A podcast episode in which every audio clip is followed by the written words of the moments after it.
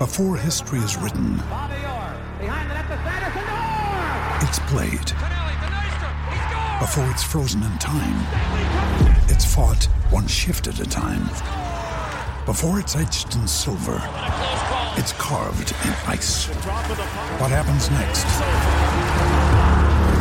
will last forever. The Stanley Cup Final on ABC and ESPN Plus begins Saturday.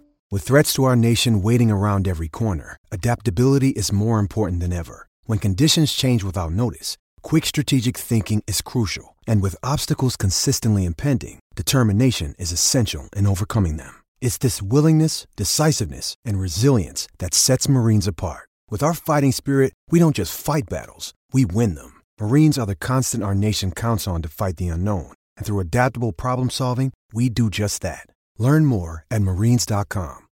This episode is brought to you by Shopify. Whether you're selling a little or a lot, Shopify helps you do your thing, however you cha-ching. From the launch your online shop stage, all the way to the we just hit a million orders stage. No matter what stage you're in, Shopify's there to help you grow. Sign up for a $1 per month trial period at shopify.com slash special offer, all lowercase. That's shopify.com slash special offer. Oh, geez, Dad, not the car again. Oh, happens all the time with old Betsy. Have you checked out Carvana yet? They have thousands of cars for under $20,000. But do those thousands of cars have personality like old Betsy? Betsy's held together by tape. And there are raccoons living in the engine. It's a family car. Uh, there are flames on the hood? Ah, custom paint job. No, Dad, the car's on fire. How many cars did you say Carvana had? Visit Carvana.com to shop thousands of cars for under $20,000. We'll drive you happy at Carvana. Let's do it. Morning.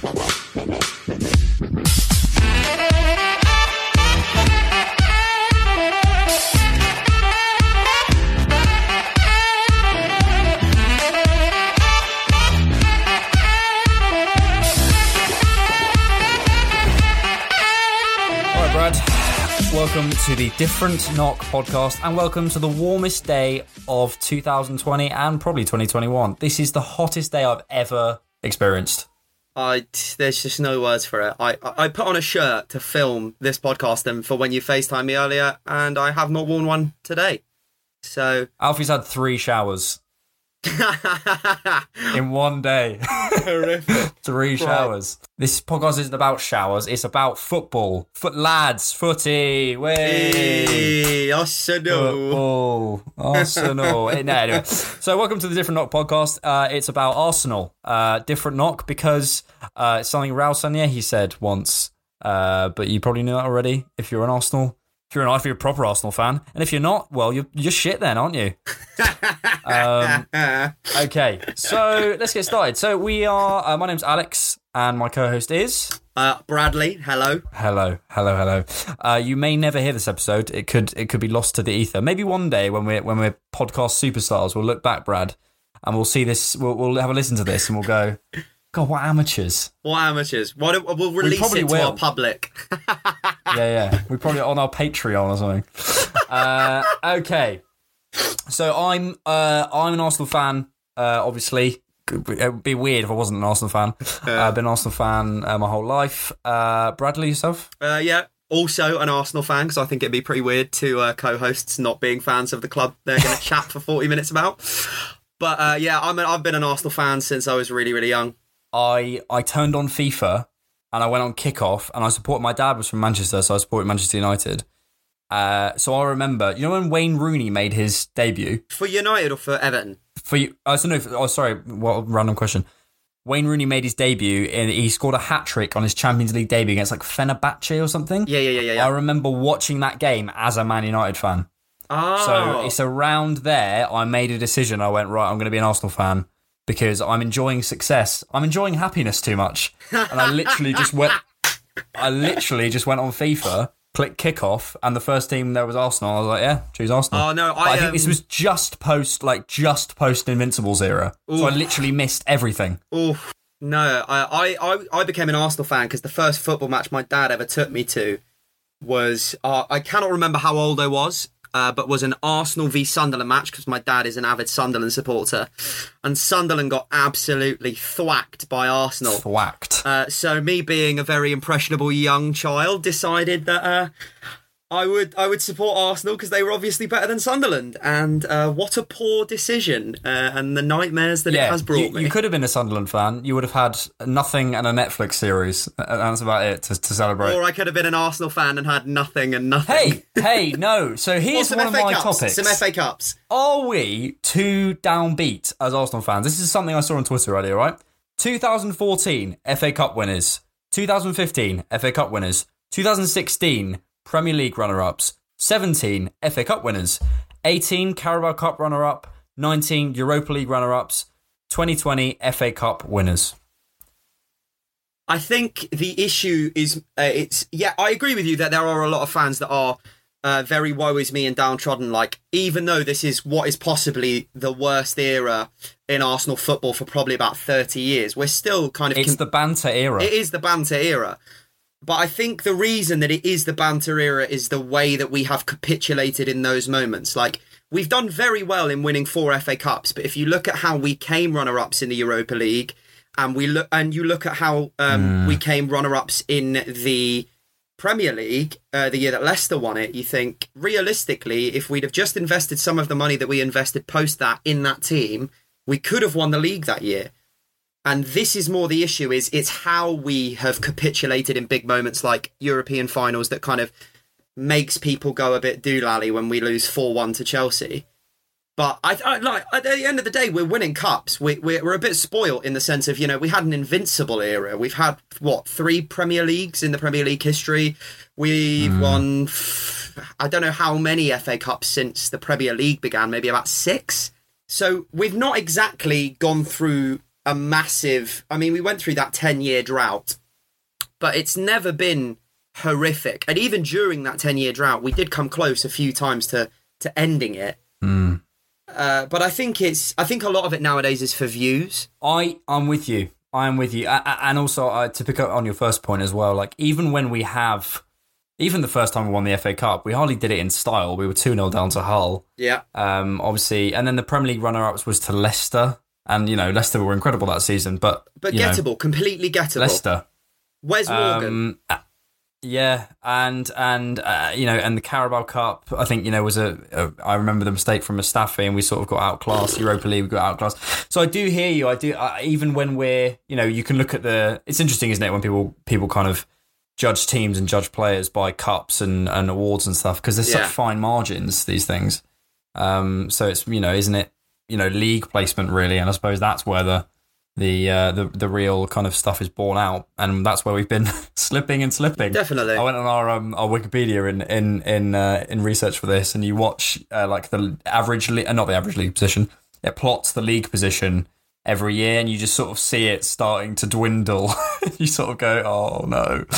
But we we're bringing it back. We're bringing it back. Okay, so one of the ways we're going to bring it back is in the transfer market. Transfers, transfers, transfers. Um, yes. Okay. So Willian, um, I'm I'm fairly optimistic. I know you don't share my optimism.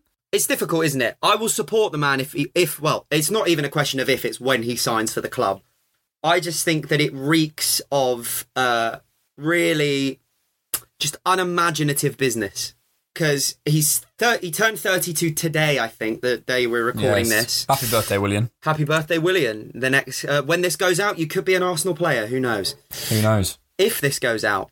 uh, and I mean, he's he's not a bad player by any stretch. My issue is he's 32. We're giving him a three-year contract with a possible possibility of a fourth year. On from what I've seen reported, between 100 to 120, 30,000 pounds a week. It's kind of it's going to be around that money, and I'm just thinking that uh, with that money, and he'll get a signing on fee. You're looking at it's going to cost Arsenal between 25 and 30 million over the four years to do that deal, and his output. And al- also, one thing that I really have an issue with in, in that sense is where does he play?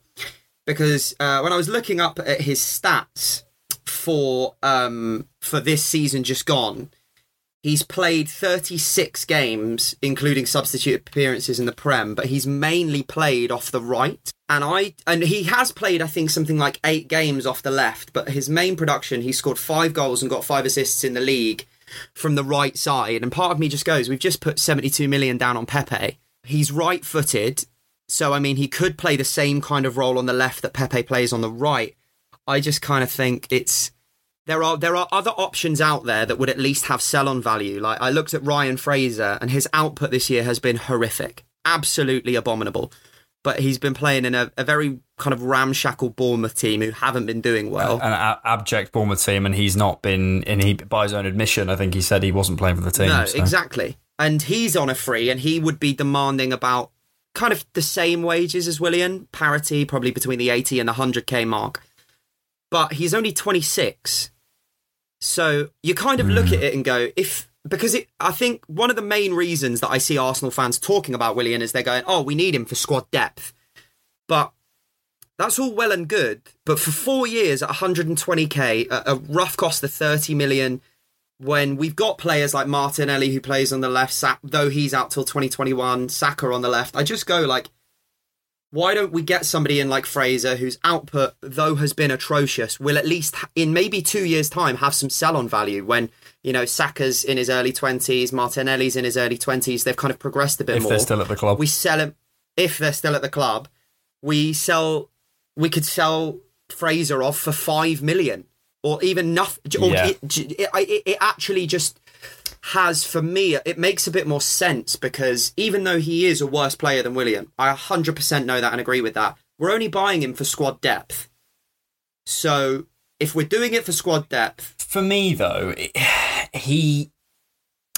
The problem is, is, is it does reek a bit of um, unimaginative business, and it does kind of reek of short-term thinking, which we have been doing for a while now. You look at the likes of Mkhitaryan, even Aubameyang to an extent. Is it, it you know Sokratis? These are these are short-term options and short-term kind of um, you know we're not exactly looking for a massive sell-on from Sokratis when we're signing him at 29 or however old he was, at 28, 29. yeah, Um, uh, but I do uh, first and foremost I trust Arteta, and first and foremost I trust that the the recruitment has been better in the last let's say twelve months, and certainly under the new regime, certainly under Raul. definitely, definitely. That last transfer window is the best we've had yeah, in a you- long time. You look at you know Tierney, you look at um, you know I think Pepe will come good next season. You look at Saliba, who looks decent. You know we classic Arsenal fans were like, yeah, he's going to change the world. I mean, who knows? But you know he he he looks certainly he's highly pro- promising, certainly from what I've seen he and could from what be I've a good player.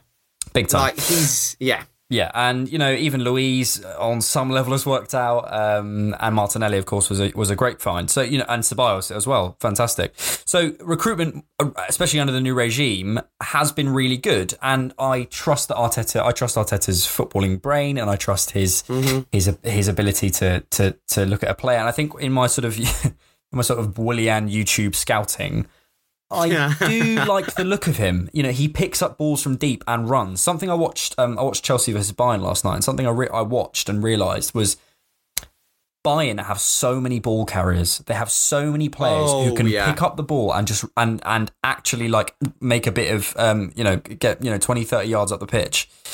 And it's such an underrated, you know, people. It's such a, a kind of, you know, people talking about XG and you know formations and tactics and kind of stuff. If you can have someone who can literally pick up the ball and run with it, as as kind of as kind of you know route one Tony Pulis as that sounds, it's really important. And Willian, I watch I watch him I watch him um, on on you know on my YouTube scouting, and he, he's doing a lot of that and a lot of the kind of you know Willian, welcome to Arsenal question.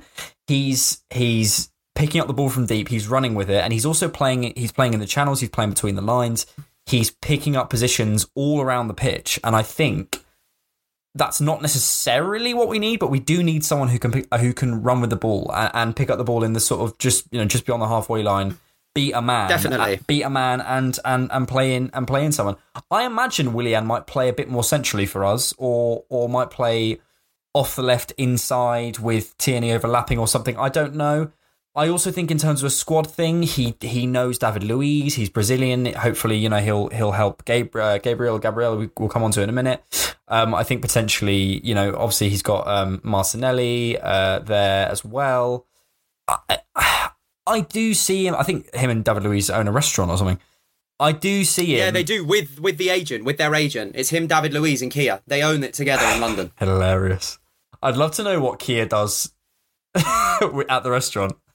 Just, just, I just- I just love to know in what he every does so often anyway, like- and you know, sort of says, you know, do this, do that, and I'll. uh Christ. Yeah, I yeah, I, I, yeah. We'll come on to Kia in a in a in a in a moment, I'm sure. But for me, I'm optimistic. I'm optimistic, and I'm I'm looking I'm looking at it positively because Unai Emery hasn't signed him. Agreed. Yeah, I agree with that. I think, and with with Willian as well. One thing that we lost in the whole Guendouzi situation is Guendouzi was probably our best ball carrier in that midfield, Yeah, and wi- without him, I mean, Because- like like a headless chicken, but yes, still. but but you know what I mean. At least he was moving the ball, whereas.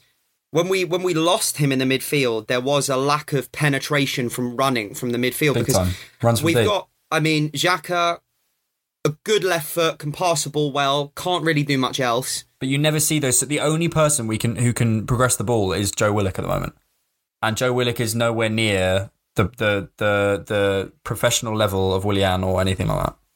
Which is why, I, I, at the end of the day, I think it, it's if it. I try. I like you say, which we've got to trust in Arteta because he's done a fantastic job so far.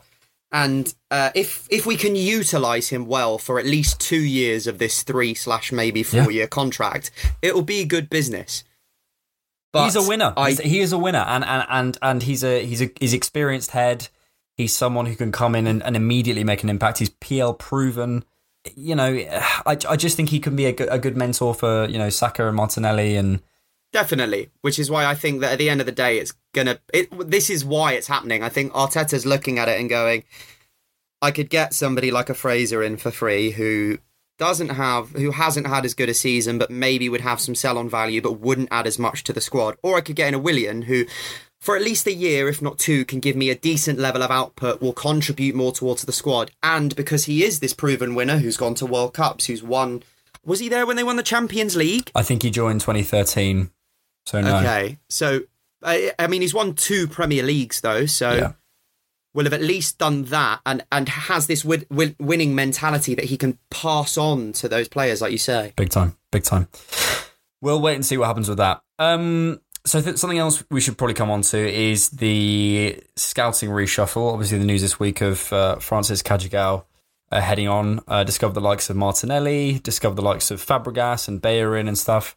Um, when the news first broke, it, it did concern me. Uh, it was a, it was certainly a, what the fuck are we doing? Absolutely. But having read uh, a piece by Charles Watts in Goal this week, uh, Charles, let me just find it. Give me two seconds. Should have had this up before. There it is. So uh, he talks about a kind of a a reshuffling. So and and these scouts are kind of um, supposedly they're not related to the 55 redundancies. By the way, you know, obviously that's awful, and my heart goes out to anyone who's lost their job um, because of that. It's you know the fact that we've got a billionaire owner who can't. I think some someone did the maths and it was you know two and a half million for a year, and, and you think you know we spent that on Denis Suarez. you just go what? Jesus. Um, more than that probably. He's worth eight. He's worth eight point three billion yeah, US dollars. uh, yeah, yeah. I, I, I don't want to get into it to be honest. Um, but the the so the, the head of recruitment, Francis Cagigao, um, as Edu is kind of trying to put his his own blueprint in, and I've seen bits and bobs of people basically explaining that we're moving to a more of a freelance scouting role. Um, with more, you know, kind of uh, recommendations and less, less sort of in-house scouting staff. Now, I'm not going to sit here and pretend I have any idea whether that's a better model than the other. uh, but I like that he's changing things because realistically, our you know, it's very easy over a 25 year career to pick out Martinelli, Bellerin, um, uh, you know, Fabregas. Fabregas. It's very easy But to for- pick those out. yeah. But for every Fabregas, there's a Lucas Perez, and for every Bellerin, there's a Bayern, there's, there's an a Andre Santos. Pascal and- Cygan or whatever. Yeah. So yeah, yeah, I, I don't know. I, th- I think it's quite a lazy argument to make and going, well, look at all these players, and you know we're, we're losing such a great guy, and I'm sure he is. I'm sure he's an amazing scout, and I, I you know wish him well and stuff. But I wonder whether the the new system. I'm interested. Let's say that. It'll be interesting to see how it pans out. I think a good mix of having some scouts employed at the club and having this freelance system would work. So you've still got the opportunity to find players like Fabregas, Bellerin, Martinelli, all of those players, but you're not spending probably so much money on what actually, if you realistically look over the what 15 years we've been Arsenal fans, Mm. we can name five players that have been found through that scouting network. And There, I mean, I mean, there is there is more, but you know, I, I think my point is more that for every single one you could name, you could name another who, you know, it, as in scouting Yeah, isn't another isn't, two or It's not this thing that you know could never be changed and will never ever, you know, you know, we we got to find the best way of doing it. And I don't, I need to do more research. Absolutely. I don't know whether this is a a new um a thing that other clubs do or whatever. But you know, if Edu does it, ultimately he's the technical director, and and it will bear out over the next five six years. Mm, Um, I mean, but also, I suppose the worry is does that leave us in a bit more of a contact situation? Um, I suppose, you know, the man, the myth comes up, uh, Mister J, Mr. uh, Mr. Kia. Mr. Kia Joorabchian. Uh, Yeah, I uh, supposedly, you know, that's where it leaves us in a bit more of an agent led situation. I saw the stats for our um, agent commissions paid. Um, we're nowhere near the likes of Liverpool and City and Chelsea and stuff, so I, Oh, I'm no. not concerned or as concerned as most fans. The Kia stuff does concern me, considering we've basically been linked to every client he has.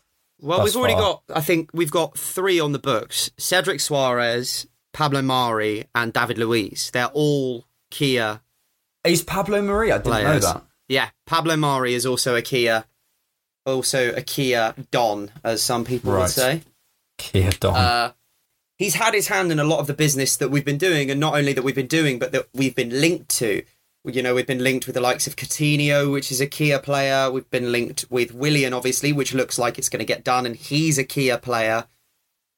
And uh, I think it's it's a mix of Arsenal fans at the moment kind of having their cake and eating it. For years and years, we were kind of screaming at Arsenal for not buying the big superstars, which meant that we had to work with these big agents or intermediaries.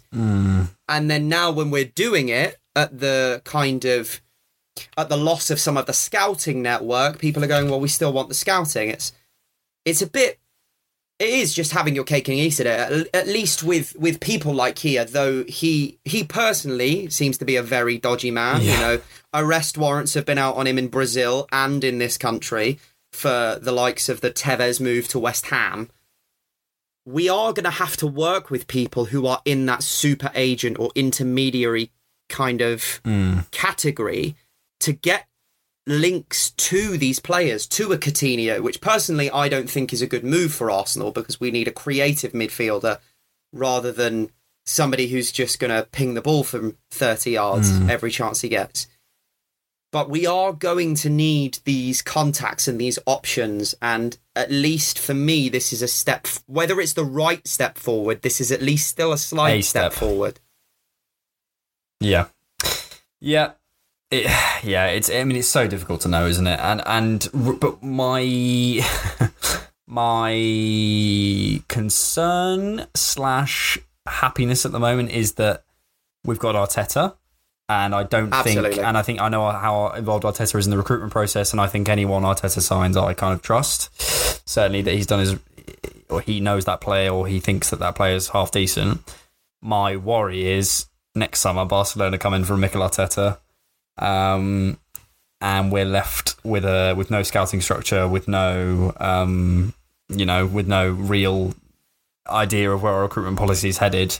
I mean, I suppose that that's what Edu is there for to, to kind of you know mean that you can hire and fire the coach wherever and whenever. But but Arteta feels more like a manager to me personally than a coach. Um, he, you know, he, he appears to be putting pressure on the board in a way that a coach might not be able to, and he appears to be, uh, you He's know, got a much big more involved. balls. Yeah, well, he you know, even if he is just coach, he's he he his his voice holds more weight. I think.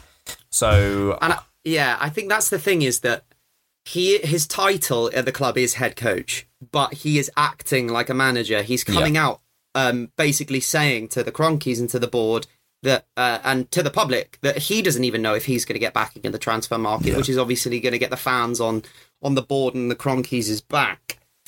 Uh, and I think that's a good thing. I think it's good that he's kind of got this this big set on him that means that he is not afraid. He's really not afraid to come out and to criticize these people and to demand these things. My only issue is as a club that has kind of historically not invested enough will a club who that that is because you've got to look at you know, he's been our manager for 6 to 8 months. He's already won an FA Cup. We're fourth, I think, in the points position since Arteta's joined. And if a club comes in with with serious reserves of cash that they're willing to spend on players, Arteta, though an ex-Arsenal player and now coach, I don't think would be loyal enough to the club in this like weird sense of kind of loyalty to stay. He would leave. certainly not in a position where he's if he's not being supported. If he if he's not being supported, and if he's not getting getting the support that he, I mean, I, I I imagine his and you got to remember that was his second job interview for the Arsenal job. You know, he's not. Yeah. I doubt he's sat there going, "Oh, I'll never get this opportunity again." He's there going, "You want me? you better you better back me in the summer." And let's hope they do because you know, uh, yeah. Otherwise, we're we're falling into obscurity. I mean, thank God for Aubameyang. Um, speaking of Yeah, which, the I- Arsenal admin needs Oh, to. I just- do not have my notifications on to see pictures of David Luiz and Kieran Tierney or random clips of them scoring goals. It's No, not why it's, they're there. It's also like it's also like Oh. unnecessary things about Aubameyang. Or like you Yeah. know Luiz passing to Aubameyang or something. It's like, oh, Oh. come on, you know what you're doing. They always do it though. If you watch They every every They announcement, they've they've they've hidden stuff and they've. Uh, but yeah, no, it's it's funny. Okay, uh, so I listened to Joe Willock on a on a podcast this week. Uh, I think it's called the Beautiful Game podcast. okay. It's very good. Um, guys, if you're listening, please sort out your internet connection. That was the, my main problem with the whole podcast was you kept hearing people go like that, and you're like, I don't. This is so hard to listen to. Uh, anyway, so who's on this podcast, and uh, it, they were asking about Unai Emery. So one guy basically said, "Oh well, we've heard that." Um, We've heard that there was some communication problems, and can you kind of can you kind of shed any light on that? and Joe Willock is, um, I would say, a man of few words. Uh, it was a lot of, yeah, well, you know, um, yeah, so yeah, um, but he. eh, eh, When it came to the Unai Emery question, he essentially they said, you know, and it was there was there a communication problem? And he was just like, um, well, you know, the boss had his ways, and uh, like he just he could not find it in him to go. Yeah, he couldn't. And he said something, you know, he said something very nice about yo. Oh yes, well, you know, Unai had problems, you know, with the language, and you know, it's he struggled, which we all sort of knew. But he, you could just have a listen to it. It's brilliant because you could just sort of tell he's kind of like trying not to answer the question. They keep trying to like box him into the question. He just won't have it. It's so Yeah. funny. Um, but yeah, anyway, it's a, it's a it's a it's a good podcast. Have a listen to it. I think that you, the Arsenal fans, have been able to tell that from. I mean, that one of the last interviews he ever did. I can't remember the exact quote, but he said something like, "You know, I believe I can take more with the players, and Yes, we can move. Thank you. Yes." And you're like, and the issue is, is like, it's it's more the sense of if you can't get your point of view across to your players. And I think this this was one of the major problems under Emery is we didn't seem like we had a structure. And I think that a lot of that is down to the fact that he could not communicate that to his players. Could not com- because it, I mean, did he fail when he went to Russia and did he fail when he went to France? Absolutely. You know, you look at his Yeah, he, he was a manager in Russia I think for a little while. Give it a Google. hang on. But um Unai Emery. and this is the issue Yeah, he is went. To, he went to Spartak Moscow, Brad. You're right. with him, it was always massive. I think the biggest issue was that communication. it's no surprise that in Spain he had the most success that he ever had with Sevilla, winning three consecutive Europa Leagues. Like anyone can say, oh yeah, you know, but people didn't care about the Europa League at that point, or yada yada yada. He still did it against teams that were stronger, you would think technically or man for man, than that Sevilla team. But I do think that I, I think he'll probably do well at Villarreal versus what he did at Arsenal because at least he will be in a club where he can use his native language to communicate the ideas that he needs to communicate.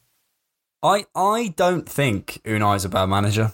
I honestly think the communication thing is always seen as a factor, but I think it was the factor. Absolutely. If you can't, and it's also it it does it's not just about the on the pitch stuff. It's about it's about off the pitch. People thinking they can approach you. People uh, you know, you see Arteta taking people under under his wing and, and, and having private conversations, even on even on TV after a match or whatever, in their native language as well. In their native language, and you and you can't imagine Unai pulling, you know, Saka or Willock or Nketiah aside and, and really getting at them and really, you know, lighting a fire in their belly. But it, and it's hard because it sounds so kind of like it's so difficult because it, it sounds like you're going, oh, you know, this foreign manager came over, didn't learn the language, see you later. And there was a real kind of xenophobic vibe around Arsenal for for a while, which I didn't like. There was a real kind of, and I, I get the the sort of good evening, and I that's quite funny, but there's a part of me that like the the the the sort of the the hatred towards Unai was very much around the fact that he couldn't speak English. It wasn't a sort of it didn't feel like a fun thing. It felt like a you know the good evening turned turned into a it turned out from a, a, a kind of playful um uh you know sort of jib at him into a yeah you know a mocking thing and I, and I I didn't really like that. No, and I think I, that's it's a real issue because you know foreign managers have come over to this club uh, to the to this country before you know and to this club before you know Arsene Wenger clear example of uh, i mean the man speaks seven languages so communicating was never really an issue. But yeah. I do agree with you that there was this real vibe that turned it wasn't logical. They weren't a lot of people weren't looking at the real issues that were in the club and that were there with the with because the style of play there wasn't one because there wasn't a structure that he could communicate because he couldn't communicate. And that's all they looked at was the fact that he couldn't really speak English. And a lot of fans did seem to latch onto that. But I think that that just speaks of a massive undercurrent in football of racism nowadays. And not even just nowadays, since the kind of the inception of football. And I know this is not a topic yeah. that we plan on getting onto, and we can maybe discuss this in a further podcast. A separate one, yeah. It is yeah, an undercurrent think, in modern day a, football big time, big time. I think that's a it's a topic for another day. But but yeah, big time. It's it's it, it, it was certainly um, concerning. Okay, last few before we go. Uh, Torreira, thoughts? Uh, when he came, I saw that he was, uh, and a lot of people I saw they were kind of linking him to be like this next like Uruguayan Kante. And I think that he's got a lot of, he's got a good work rate, he's got a lot of energy, and he can stick a tackle in. But my issue is that he's quite lightweight. And being that small, he's not particularly strong. So it, well, he's strong for his size, but his size is small. Yes, unfortunately. and I think I think this was also an issue with other other and why we were talking about like kind of like pivots and why I personally don't think Coutinho is a good move because I think one of the main issues that we have in our squad at the moment, even though it has been cried out for is not it's not the defense it's the midfield the reason that mm. you see david luiz getting caught so much making mistakes and conceding penalties is because there is no protection in that midfield because there's no structure really there's no structure and there's no protection and well there, well, there certainly wasn't and i think people kind of confuse mm. this and, and, and not to sort of cut across your point but i think people sometimes confuse this with like having some massive six foot four DM Absolutely. who's gonna, you know, like the, the, likes of William Carvalho, and it's it's not about that. No, but Torreira isn't that guy. And with Ceballos, we've ga- gained a bit of that. But my personal thing is, I don't think we will ever be kind of a title challenging side or anything like that with Granit Xhaka in the team because the only thing that he can do is pass the ball. Which is a fantastic attribute and something we really need at the moment because we do not have a lot mm. of players that can do that. But if we The technic, he's he's got a really high technical ability, Yeah. which is why he stands out at the moment. But if we get if we get in somebody like Coutinho, my real worry is is we turn from kind of a three man midfield in uh, in the defensive kind of transition to almost a one man midfield if we're playing a Ceballos or if we're playing a Torreira or if we sign somebody and we're playing it, it just we need uh, almost a double pivot in that midfield that can put up some defensive action. And Yeah. I think that a big issue with this club at the moment is that we don't have that. We don't. And the reason is because we need to play Xhaka. We need to play Xhaka in Yeah. 99% of our games because we need somebody with that technical ability. But then it leaves us open because we've only got Yeah. one man really on the defensive end, which is Danny Ceballos, and he's not even particularly defensive. He's not at all, really. I think I'd, I'd prefer Danny much further up. I think if you could create Granit Guerrera, you'd love it. Absolutely. Um, and, and, you know, give Granit a bit more of, of Torreira's energy and and panache in the midfield. Mm. mobility, uh, like- plus his, pl- and his mobility, Yeah. plus Granit's technical ability, plus uh, Granit's range of passing. You've got a world class midfielder there, but we just. And which is why the. the the Xhaka, Torreira, and when, when Arteta came in, I think they complement each other very well. But unfortunately, they don't. They're not quite what we need, um, which is a shame. In terms of what I do with him, I personally would sell him yeah. just because I think his stock's going to go down the more we don't play him, um, and the more I think I think we could get. I think we could get 22, 23, 24 mil for him, or something like that around that sort of you know back to Italy or, or to to maybe even to a Spanish club. Um, I, he wouldn't really suit Spanish football, certainly Italian football, potentially German football. I don't know. Um, but yeah, I, I, just think he's a bit he's a bit meh. I- and, and I, think you know yeah. right now if we can get twenty, say twenty five mil for him, why not? Absolutely. I don't think I don't think Arteta likes him. realistically as well, we've got to look at we need to be rebuilding some parts of this squad.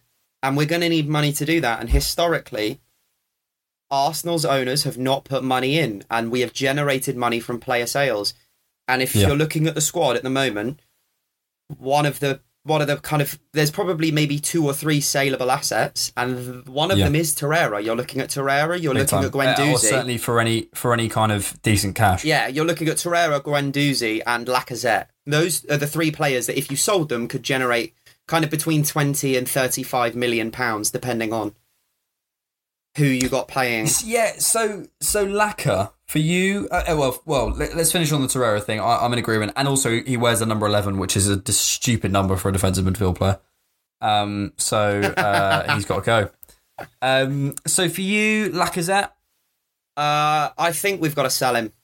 Personally, I think uh, one of the reasons that we have him you said that as if we're like we're gonna like amputate his leg. Uh, we're gonna have to sell him. because I the It's, thing is, is I uh, love the man because he was Yeah. he's been one of my favorite players just because you know I I, I, I just his personality I like like I just like what I see um and I liked him in the French league I just think the issue is is if you're talking about selling him you're talking about replacing 10 to 15 goals a season and I don't think that's hard I think we'll do that with Willian and a and a decent attacking midfield signing and then we've got backups in Nketiah and Martinelli to play that centre forward position Yeah, and we do that with Pepe adding a few more goals to his game. Hopefully, Oh, as you yeah. say, someone from midfield. And I, I mean, I would worry that we, if Aubameyang gets an injury, we are severely lacking depth up front. So, which is why if we did sell him, I would really want us to get in another 24 to 26 year old striker to kind of deputise in that position.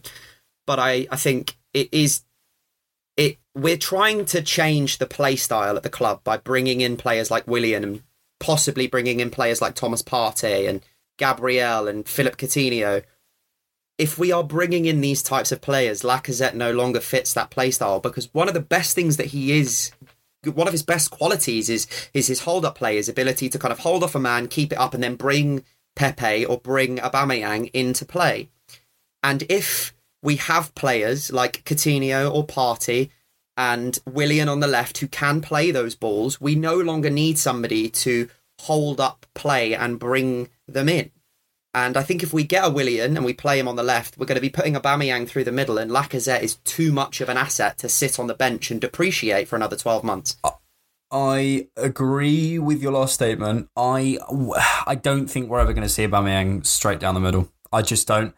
I think Arteta fancies him off the left. I uh, it's difficult because Lacazette's played a. He's been dropping deep, um, especially in the last, especially in the games against uh, sort of Chelsea, City, and Liverpool in Absolutely, those last few yeah, games. yeah, yeah. He was dropping deep. He was he was linking up play.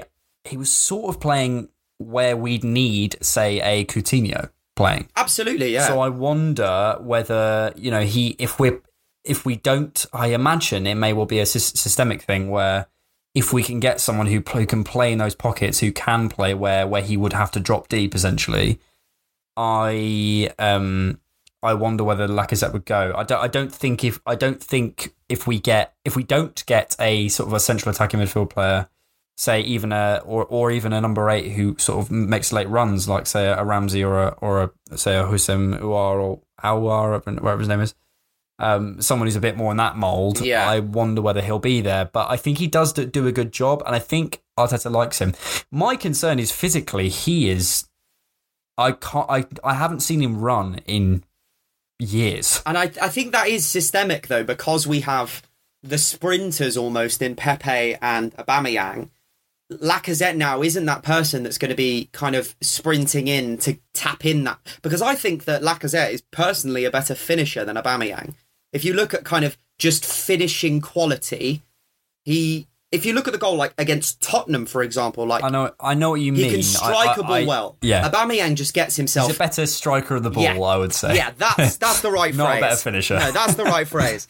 Um, but our play style needs somebody in that pocket and in that hole that people can run off. And I do think that this summer it's likely that we'll sell him and we'll go to a system where we do play Aubameyang up front. We'll have a cam, and then as Aubameyang runs up the left, like he would be if he was playing off the left in this system, we'd have a Willian mm. or a Cam to kind of progress the ball, and then he can make the same sort of runs. It will just mean that mm. technically, if you were to look at a lineup, he'd be playing through the centre, even though realistically he'd Yeah. always be favouring that left side.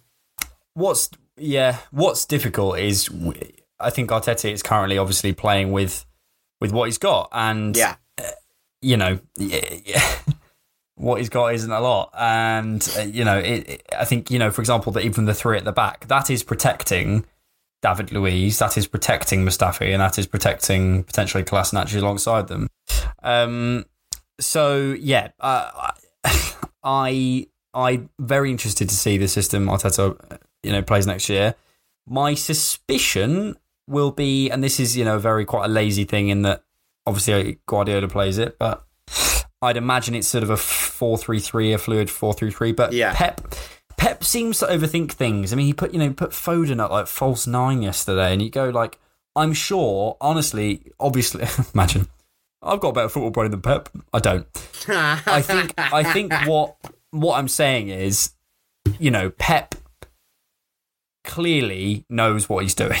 Pep is so clever, not- he starts to go to places that no one else would ever think. think. of, so it's not necessary. Like that Foden so, at false right. nine. It's a, it's probably an incredibly smart move that would Yeah. really bring in the wing as well. But I don't think, and I think he normally does it to kind of counteract other people. But I don't. He's so Yeah. clever and goes to these places that no one else ever goes to that it's almost pointless. Yeah, I, like I'm sure there's something about you know Foden's body shape that means you know Varane's weaker on his left. You know, I'm sure there's some unbelievably smart thing that that that is a that if ta- tactically neither you or I could ever understand. But I think Arteta is a bit more rigid in his in his football philosophy in terms of how he wants to play every week yeah. um, or certainly will be over the next couple of years while we're just implementing it. You remember that sort of Liverpool sort of 17, 18, where they were just absolutely, you know, they can they'd ship a couple of goals, but they were absolutely dominant on on top. And I'm not saying that they um that we're going to go with that system, but what I mean is that they were just they were pretty much the same team every week, and it was the same. You know, they were really trying to implement right. This is how Liverpool plays.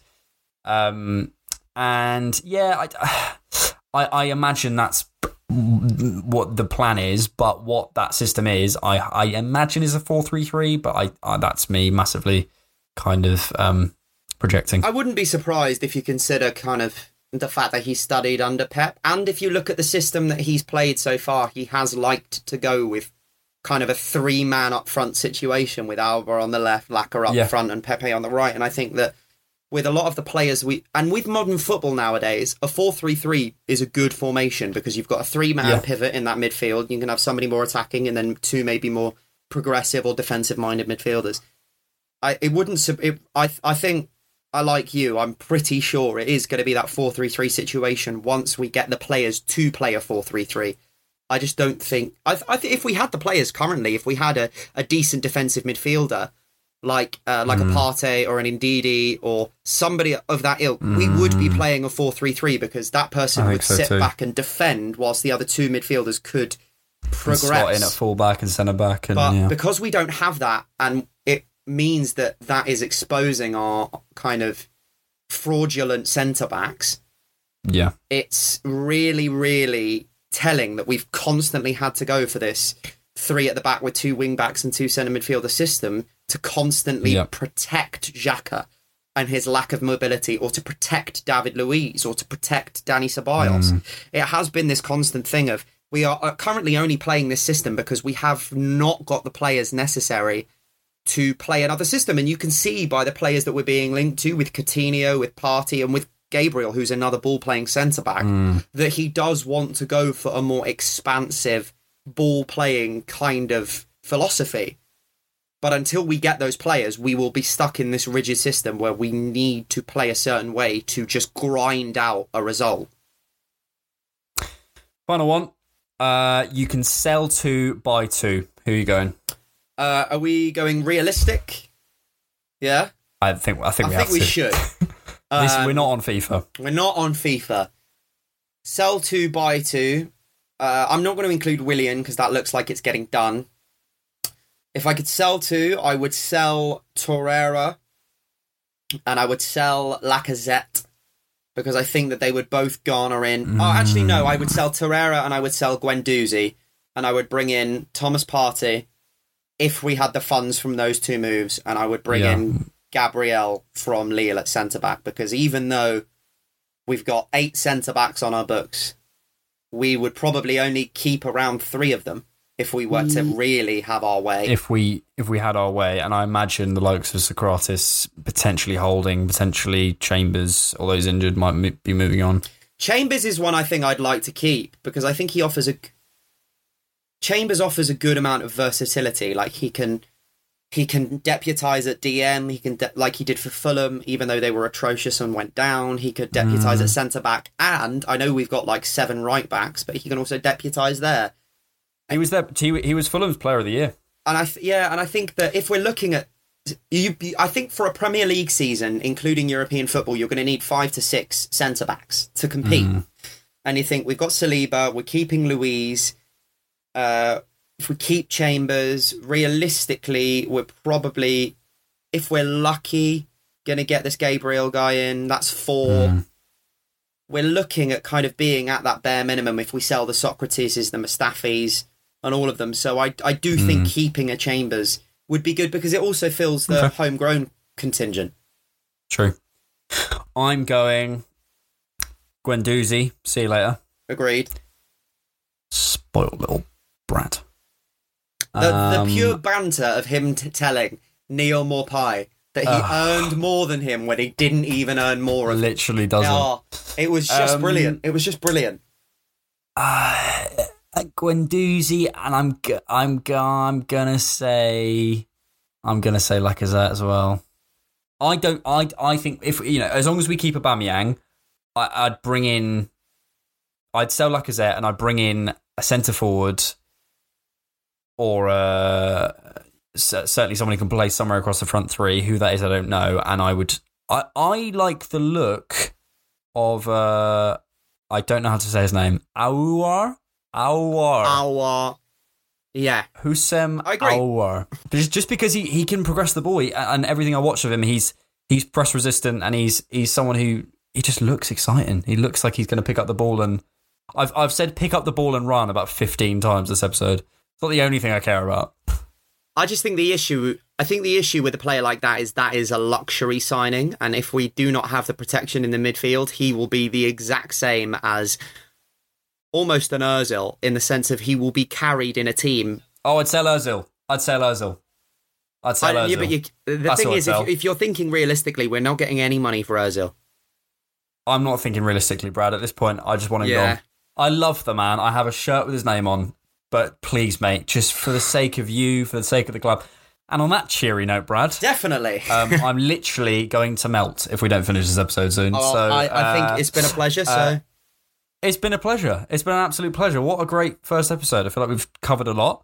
Um, I'll get that edited and I will um, you'll have a listen and then we'll see what we think. brilliant.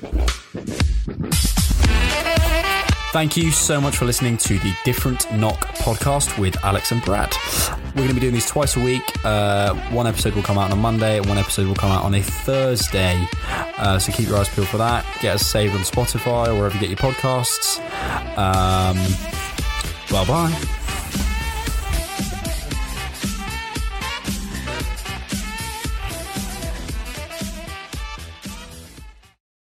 Sports Social Podcast Network.